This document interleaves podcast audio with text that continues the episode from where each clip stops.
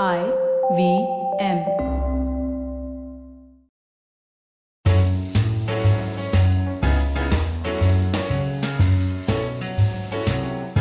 Welcome to Paperback by the Open Library Project.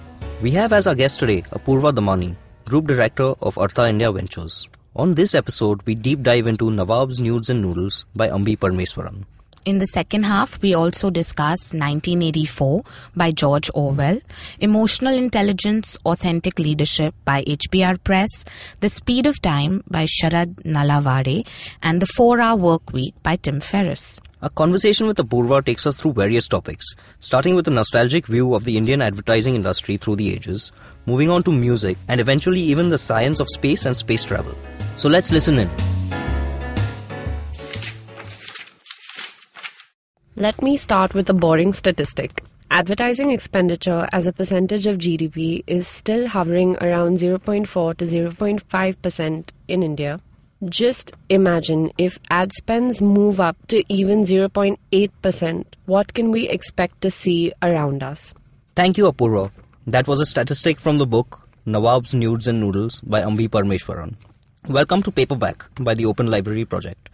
I am your co-host Satyajit, otherwise known as Onion Knight in most food circles. I'm hosting the podcast with my co-founder at the Open Library Project, Rachita Sharma. Hi guys, my name is Rachita. I'm an ex-banker who gave up my banking profession to follow my passion and run libraries across the world. The Open Library Project is a non-fiction book library service offered to businesses on a subscription basis. We're trying to move away from the run-of-the-mill library concept and setting up rotational and locational curated libraries at co-working spaces, corporates and business incubators. The idea is to create value, build a knowledge community and encourage a growth mindset amongst our members. Today we have on the show with us Apurva Damani from Artha India Ventures. She manages a family fund across 60 startups across the country and internationally. Hi Apurva. Hi, hi Satyajit, hi Rachita. Thank you so much. Thank you for coming. So let's get into it. Uh, the book we are discussing today is Nawab's Nudes and Noodles by Ambi Parmeshwaran. Tell us what you liked about this book or what drew you to this book. So, in case the readers don't have enough background about this book, it is a beautiful story of how India has grown over the past 50 years, as told through the eyes of Ambi Parameswaran, who was actually the director of FCB Ulka, which is a large marketing agency. In That's case you don't know, FCB Ulka still does the ads for the Mumbai Traffic Police, and I think they do a fantastic job. Oh yeah, So- I think we've all seen the billboards at Babul Nath. Babulnath, right? Yes, yeah, They and really they nice. do a fantastic job, Yeah. you know. And this book encapsulates 50 years of marketing in India and how it's evolved. Just reading the book took me down memory lane actually, originally, because this book talks about so many ads that you grew up with watching, you know, uh, Star Plus on a Sunday morning, Oh, yeah. uh, you know, with Mahabharat, and then you'd have the ad breaks. So you, some of these ads are luckily still available on YouTube in very poor quality, but they take you, you know, through this beautiful journey of how you grew up. Uh-huh. And uh, some of the ads, you know, that I that I reminisce are, for example, there's this ad for dalda ghee, and uh, this child is uh, sitting on a railway platform. बहुत रूठा रूठा बैठा हुआ है. Jalebi. Yeah. I love that ad. It's so sweet because he's sitting on this railway platform and Ramu काका शामू काका whoever comes after him and says क्या हुआ बेटा? घर नहीं जाना है? ही इज़ लाइक मैं घर पे सबसे नाराज़ हूँ you know and and and Ramu काका says लेकिन माँ ने तुम्हारे लिए घर पे जलेबी बनाया and his eyes light up and you see him को jalebi! Yeah that's a great dad it's a beautiful it really touches you know your heart The child's innocence. It's really adorable. yeah And every child at some point has decided to leave the house. I feel. Yeah. Right? so this is what I like that you know they uh, target the emotions between say a mother and a child like in the Vicks ad or uh, where they've targeted the ethos of a newly married couple in the prestige ad like jo biwi se kare pyar to prestige se kaise kare inkar. So it's it's very nice how they use these emotions to you know bring out the essence of the ad. So what do you think? Like which ad really you know relates to you in those terms?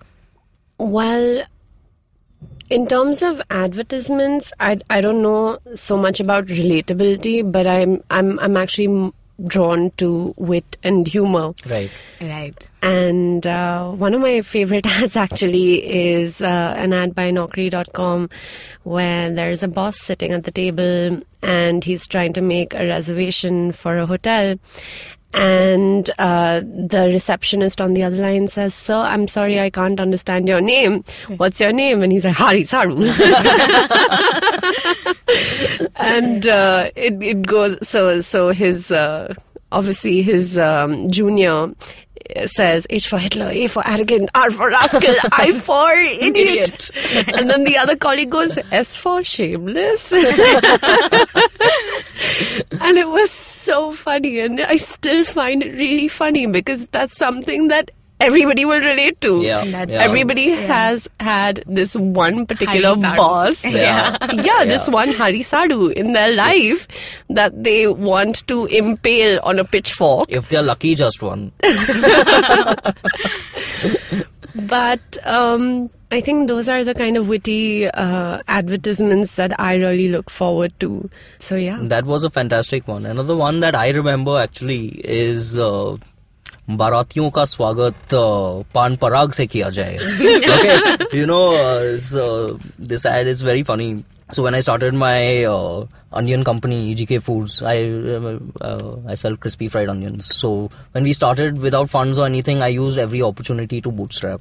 So someone had actually suggested to me, hey, you know, you're doing all this stuff. You should just have sachets of fried onions which you pull out at weddings or wherever and just hand it to people in reminiscence of the pan parag ad which is this baratiyo ka swagat pan parag se Oh, yeah, kiya he takes it jaye. out of his yeah he takes it pocket. out from his pocket right there's some 8 foot guy he removes it from his pocket and all so that was one of my I, I got a recall to back to when I started EGK when I read about the pan parag ad campaign Yeah. really something that's it stands the test of time right Yeah, and think about all the ads that you've grown up seeing. So you've seen the Complan girl and the Complan yeah. boy. Yeah. That's right. Right? You've seen Maggi, of course, of course. right? Yeah. Meri do minute wali Maggi, Maggi. Meri midnight, midnight wali. wali Maggi. Yeah. Meri hostel wali Maggi. Um, you've seen the little the little girl oh yeah yeah she yeah. shot to fame because she was dancing under, under a waterfall. waterfall. oh yeah yeah you know so to tie this back to gdp what really uh, was interesting for me was seeing that you know there were companies back then fmcg companies which obviously dominated uh, your your media eyeballs Right. and and look at how that's evolved over time. And now you're going to see a whole bunch of different companies that are going to come to tv uh, i hate the trivago ads. I think they're but they stand out right? I mean they stand out for their absolute you know like blahness i think he has a very distinguished voice is like her. that's how i'll put it. You know I, I just think it's a very uh, planned out strategy to go with this person Of in terms course. of isn't he uh, the ceo of the company no I, I don't know i'm not i sure guess i'm not too sure we'll check that out But if you think about Trivago, right? You you think about how this ad does not inspire you to use Trivago. their services yeah It just annoys you because it shows up at every single ad slot, yeah yeah that's true right? But, you also remember it, so I feel there must be something right about it that you know that- everybody can relate to. I'm sure everybody man. listening to us right now is googling Trivago and figuring out their next hotel stay.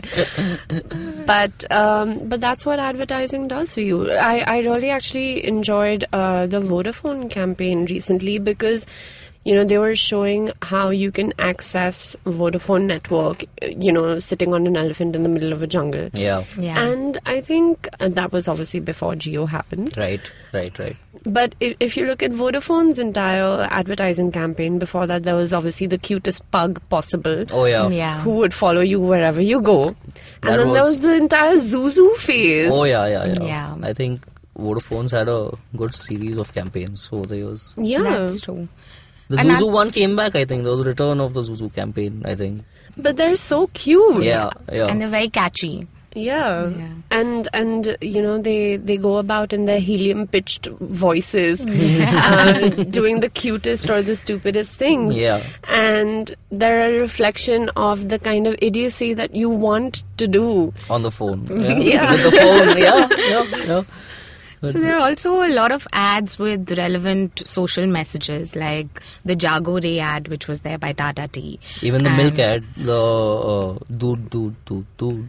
Wonderful dood. Right. Sorry, I, it's by the milk department, I think. Yeah. In fact, I- uh, India. I I'm don't not aware, but does uh, FCB Ulka also handle Amul?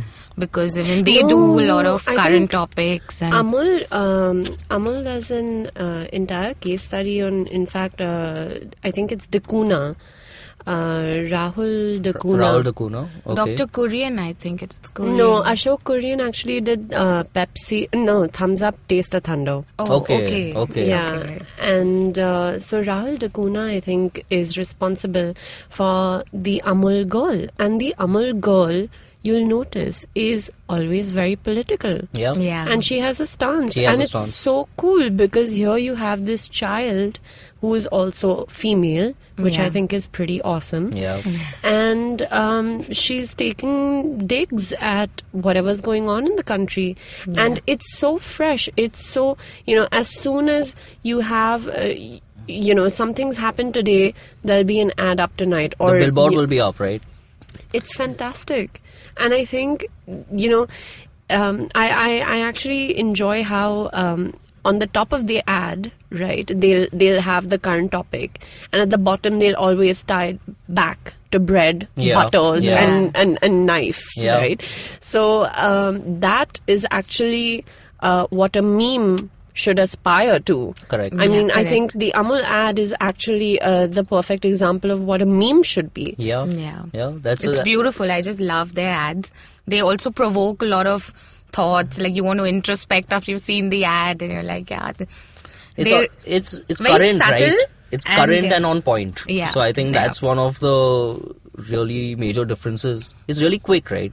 And I think just similar to uh, the book itself, Nawab's Nudes and Noodles.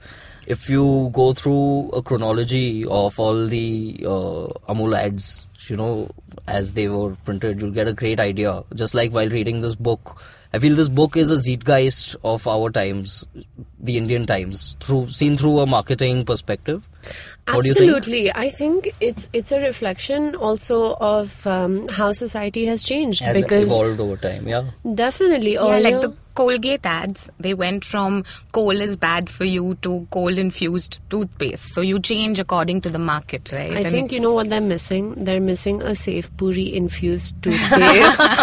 that would be awesome. Who wouldn't want to brush their teeth with sev puri? yeah, that that. Uh, yeah, basically, it should have your flavor, like your favorite I flavor mean, to start your nikal liya, with. namak nikal liya, koal bhi nikal liya. I think So yeah, that's what I was. Uh, that's what I really got to me while reading uh, the book. It's like how society has changed so much, and I also feel marketing is a function of the times, right? You market to the masses as per their um, It's market driven, market driven. I Yeah. think uh, the ad, what ads come out, the content of the ads is pretty much driven by the markets and not uh, the other way around.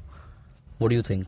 Um, I actually think it's a result of who is on the top uh, okay. billboard of Nifty 50, Okay. you know, and who has that kind of advertising spend. Spend, sure. So it, it is it is actually you are right. It is a reflection of what the market demands because the market does have a demand for Trivago.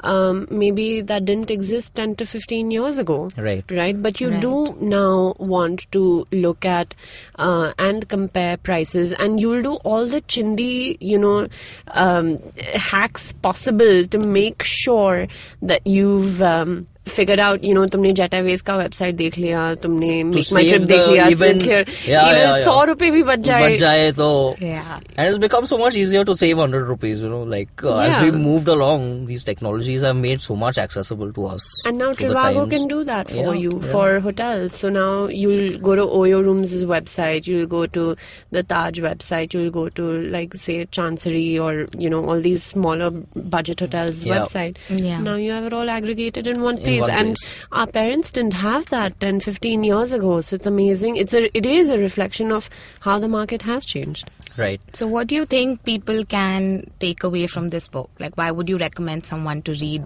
Nawab's Nudes and Noodles?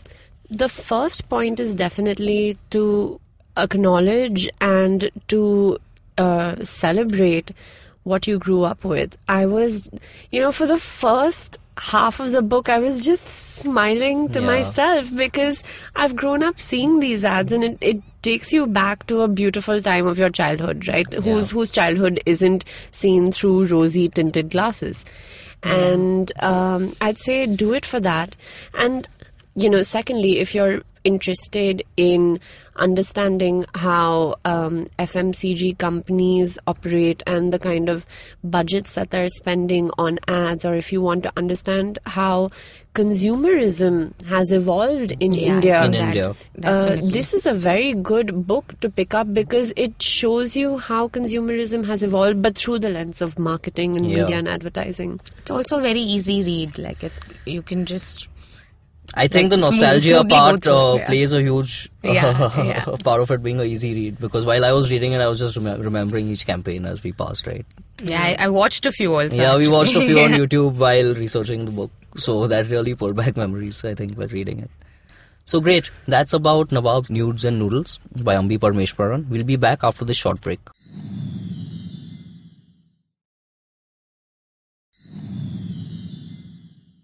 Welcome back, guys. We still have with us Apurva from Artha India Ventures. Uh, Apurva, like we were discussing before the break, that uh, ad agencies use a lot of uh, emotions to, you know, drive their ads. So I wanted to actually get into another book that you wanted to talk about, which was Emotional Intelligence and Authentic Leadership by the HBR Press. So, very interestingly, emotional intelligence, for everybody who doesn't know, was uh, invented in 1990 by John Mayer and Peter Salovey. And they speak about how emotions and how our personal emotions can drive a lot of things at work and how you can regulate your emotions to get the benefit from your employees. So, uh, what about this book uh, really stood out for you? I think it reinforced a couple of ideas um, that I had already planned um, with regards to building a team, making sure the team sticks together.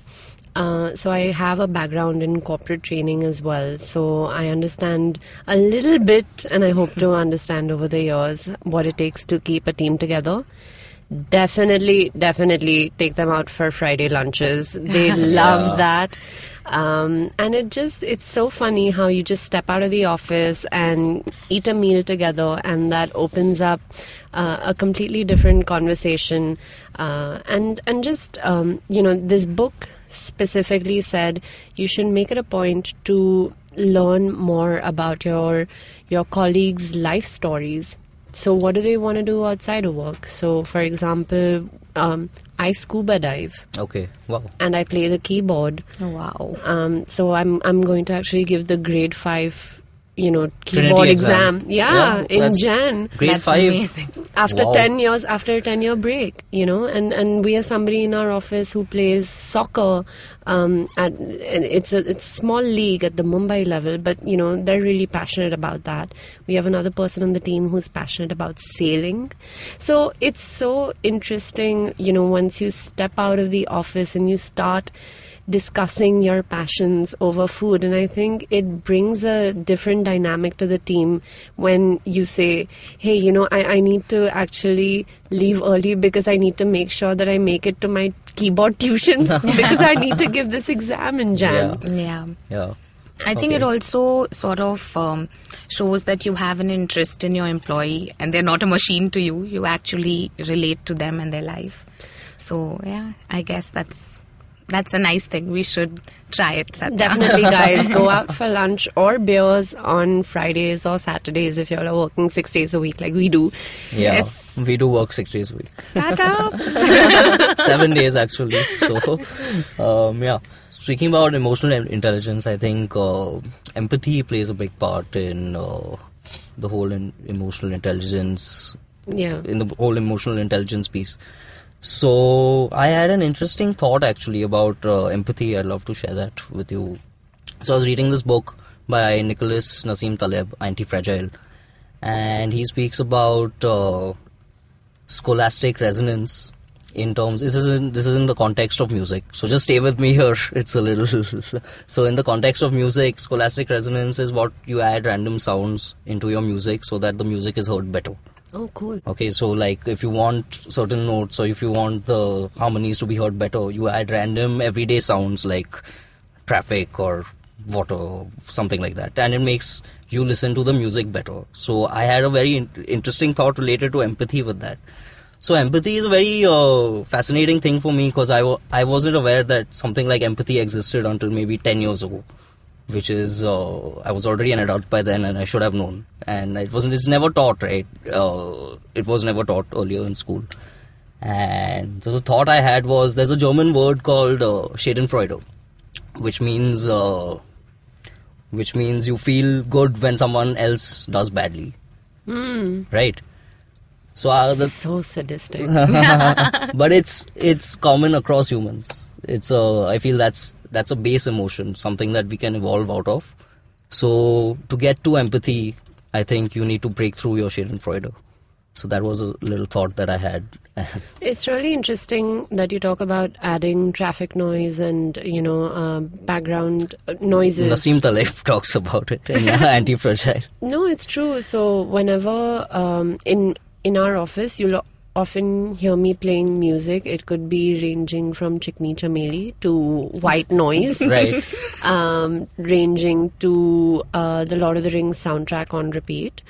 Because Repeat. on repeat. On repeat. Oh my god, I can tell you exactly when they climb up Mount Doom. Oh, wow. I can tell you exactly when they're running through, you know, the the when when the three the trio Aragorn, uh, Gimli, and um, the elves. I'm forgetting Legolas. Yeah. Um, they they run through the the you know The, the landscape to to catch Merry and Pippin. I mean, th- that's what music does for me. Music uh, brings up an emotion or a very strong memory, and uh, I I do these things, um, you know, of course, to help myself focus.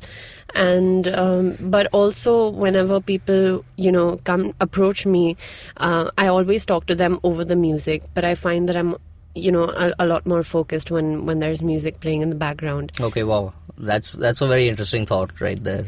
So It yeah, obviously won't work in a co-working space. in a co-working space. yeah. You can have your headphones on.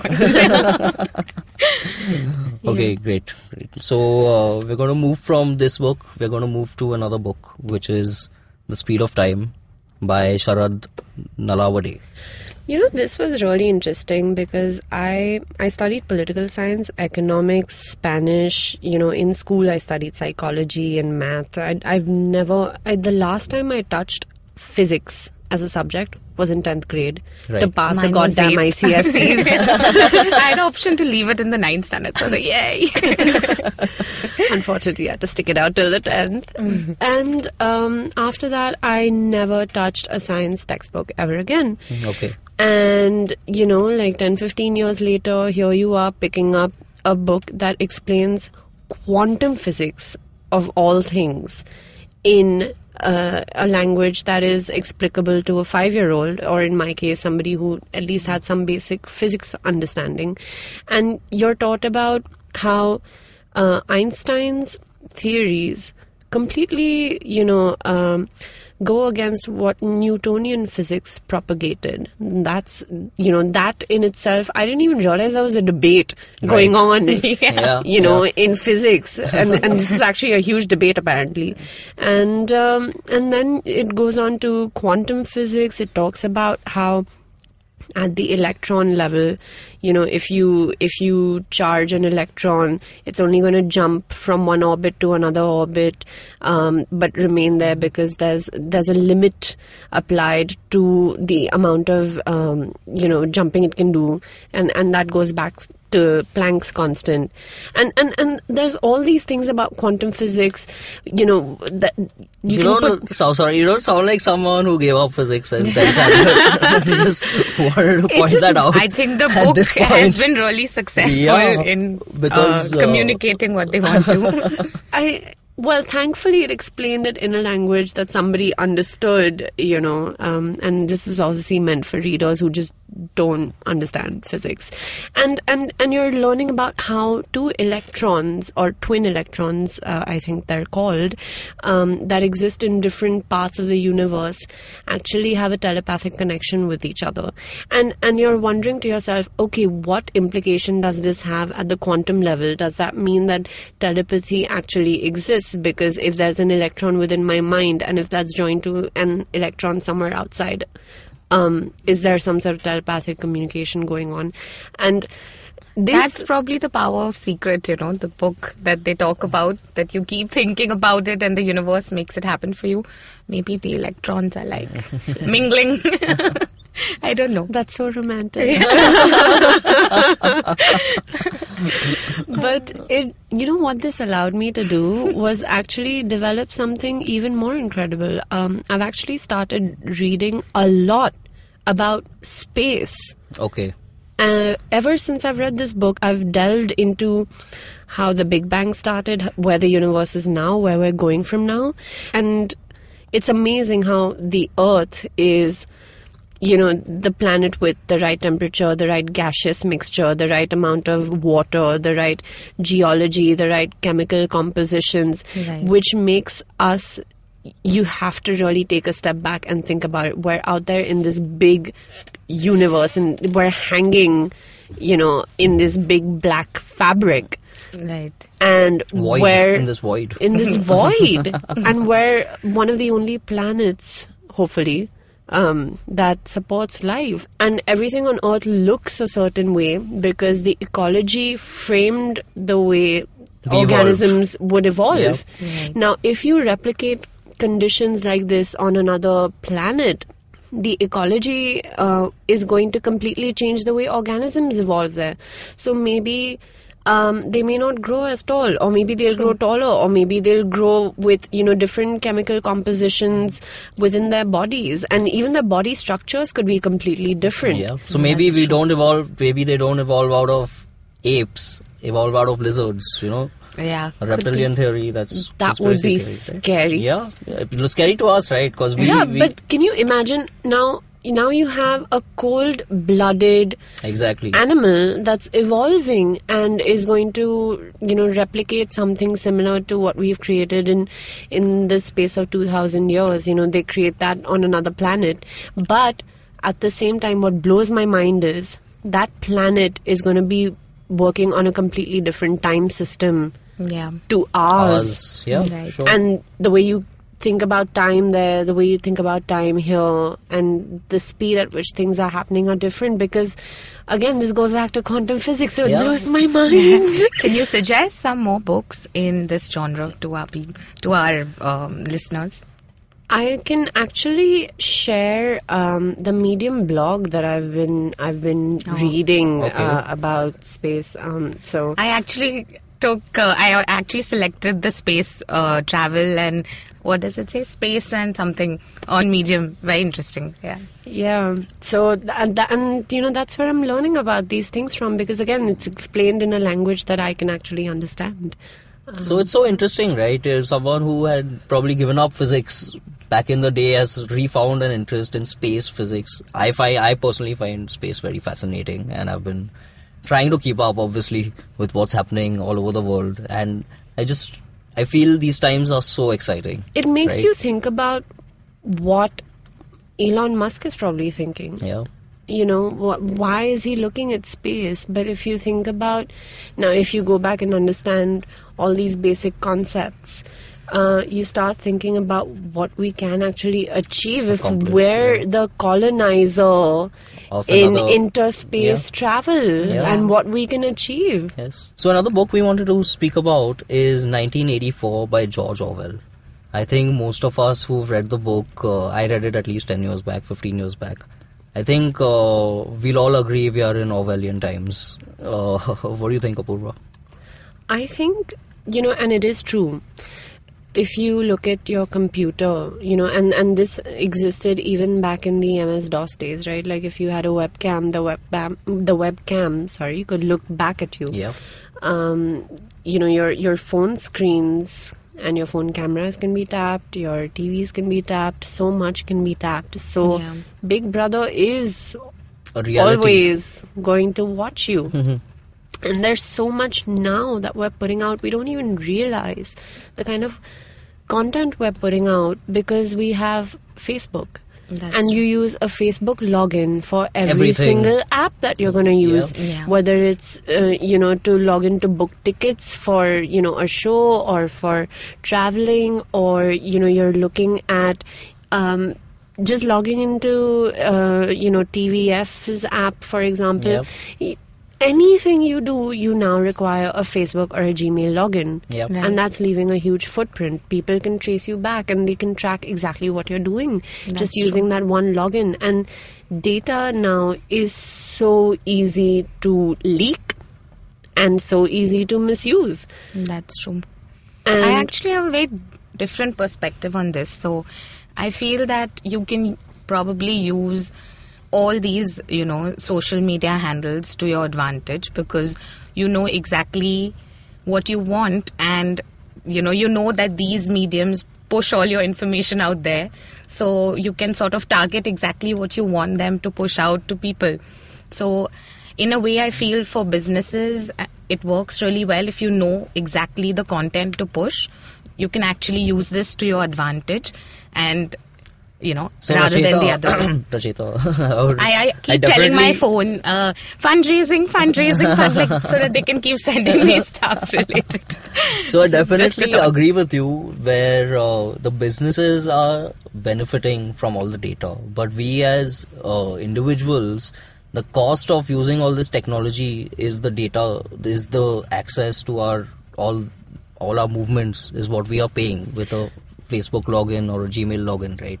You know how the US elections were influenced? So, um, Philadelphia, which is a predom- you know, has has a high concentration of African Americans, African-Americans, um, did not have a huge turnout of African Americans because uh, they were targeted with ads on Facebook to actually not turn Vote. out. There was a disincentive, right, Campaign to, to, run to to- turn out and vote. So imagine if 100,000 African Americans from Philadelphia, which is a sing- swing state, Right. had voted, or, or Pennsylvania actually, uh, Philadelphia is the city.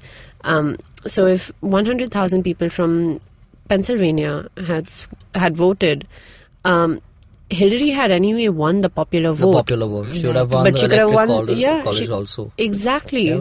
and that's that's the kind of Impact. data. Yeah, you know, targeted advertising so this comes back to what we were talking about uh, in the first book right if you do really targeted advertising which is possible now because we are able to analyze data at such a large scale you know, a company like facebook or a company like google can i think i think it can predict before you can predict what you want you know you're you're actually right and i'll tell you why. Um, and this is not me saying this. This is a, a tedx speaker saying that facebook based on your usage patterns and the way you're interacting with certain you know items on facebook can predict whether you are developing uh, schizophrenia or some sort of social disorder. And then they can target you that way. They can predict whether you're going to have a tendency to gamble and then push you into gambling through soft uh, subliminal subliminal messaging which is which so if people don't know uh, subliminal messaging is subliminal advertising is the advertising that's done to you which your eyes can't detect. It's so fast that uh, your eyes can't uh, you don't recognize you're being advertised to but your brain processes it because your brain processes much faster than the eye something like that So subconsciously, Yeah. your brain is shifting, and people are sh- are pushing you into a certain type of behavior just Yeah, based on the yeah. kind of advertising that they're doing. This is there in uh, just a quick common example is there in Fight Club where uh, he's cutting up the scenes from the reel and inserting images into the uh, movie screen. So it's it's a part of the movie. yeah. Yeah, yeah. And and to come back to 1984 itself, you know, there's a very poignant scene uh, in the book where Winston, uh, after you know uh, almost a year or more of of torture, is stripped down to a skeleton. His skin has turned grey, his teeth have fallen, his hair has come out. He's down to literally his bare bones, and O'Brien takes him to a mirror strips him of his clothes and he looks at himself in the mirror and he looks at what he was and what he's become. And that scene has remained seared in my memory because it shows you know uh, what a state is capable of doing to you Uh, thanks, Apurva. That's great insight. Uh, before we wind up, I'd like to ask you one last question: Is what got you into reading? So, this is a habit that people inculcate over time. What was it for you that you know got you piqued your interest into reading? i was that nerdy little kid Oh, I love that those. read The Lord of the Rings cover to Oh, cover, 1008 pages of 8 size font in the sixth grade. I would have finished it in three days, but my mother locked up my books, so it took me a month to finish it, and I still regret that. Um, but I was the type of child who would, um, you know, I would be reading a book, the doorbell would ring. I'd go open the door with the book in my hand. I wouldn't even see who was at the door. And I'd yell back to my mom saying, Mummy, aake dekho, koi darwaze pe hai. And I'd go back to, you know, my little corner under the table or under the bunk bed and just curl up and read. And that's why I had minus four and a half uh, eye power in both my eyes because I just, you know, kept reading and I had these thick glasses as a child. Okay. Do you reread these books often? The ones that you know you that really impacted you. The one I've reread at least two or three times now is actually um, as as cheesy as this sounds. It's Dale Carnegie's book, How to Win Friends And and, Influence Influence People. Yeah, that's because. I find that it's not just it's not just applicable for work. It's ap- applicable at home uh, when you travel. You know, whatever you do. So right now, the one tip that I've picked up from the book that I'm working on for this entire month is make it a point to remember people's names because no matter what language you speak someone's name in it's the sound that is the sweetest to their ears Okay. There's a really nice tip I can give you because I uh, suffered from the same problem. So they say that, you know, whenever somebody introduces themselves to you, you should repeat their name because that's how your brain sort of registers it. So you may think that you will not remember the name later, but if you've repeated it, like thanks Apurva, then you probably remember the person later. thank you i will keep that in mind Yeah. So Purva, we'd love to end with a quote uh, from any of your favorite authors. sure so i recently finished reading fahrenheit 451 Okay. and um, I'm paraphrasing uh, a little bit of what Ray Bradbury said, but the quote goes There was a damn silly bird called a phoenix. Every time he burned himself up, he sprang out of the ashes. He got himself born all over again. And it looks like we're doing the same thing over and over. But we've got one damn thing the phoenix never had. We know the damn silly thing we just did. Beautiful. Thank you, Apurva, for being with us today and sharing your insights on these books. We look forward to having you on our show again. A big thank you to all our listeners. You can follow the Open Library project on LinkedIn, Instagram, and Facebook for latest updates on our events and stay tuned for the Paperback podcast on Indus Vox Media. You can follow IVM Podcast on Facebook, Instagram, and Twitter at IVM Podcasts. Thank you. Happy reading. Thank you, Apurva.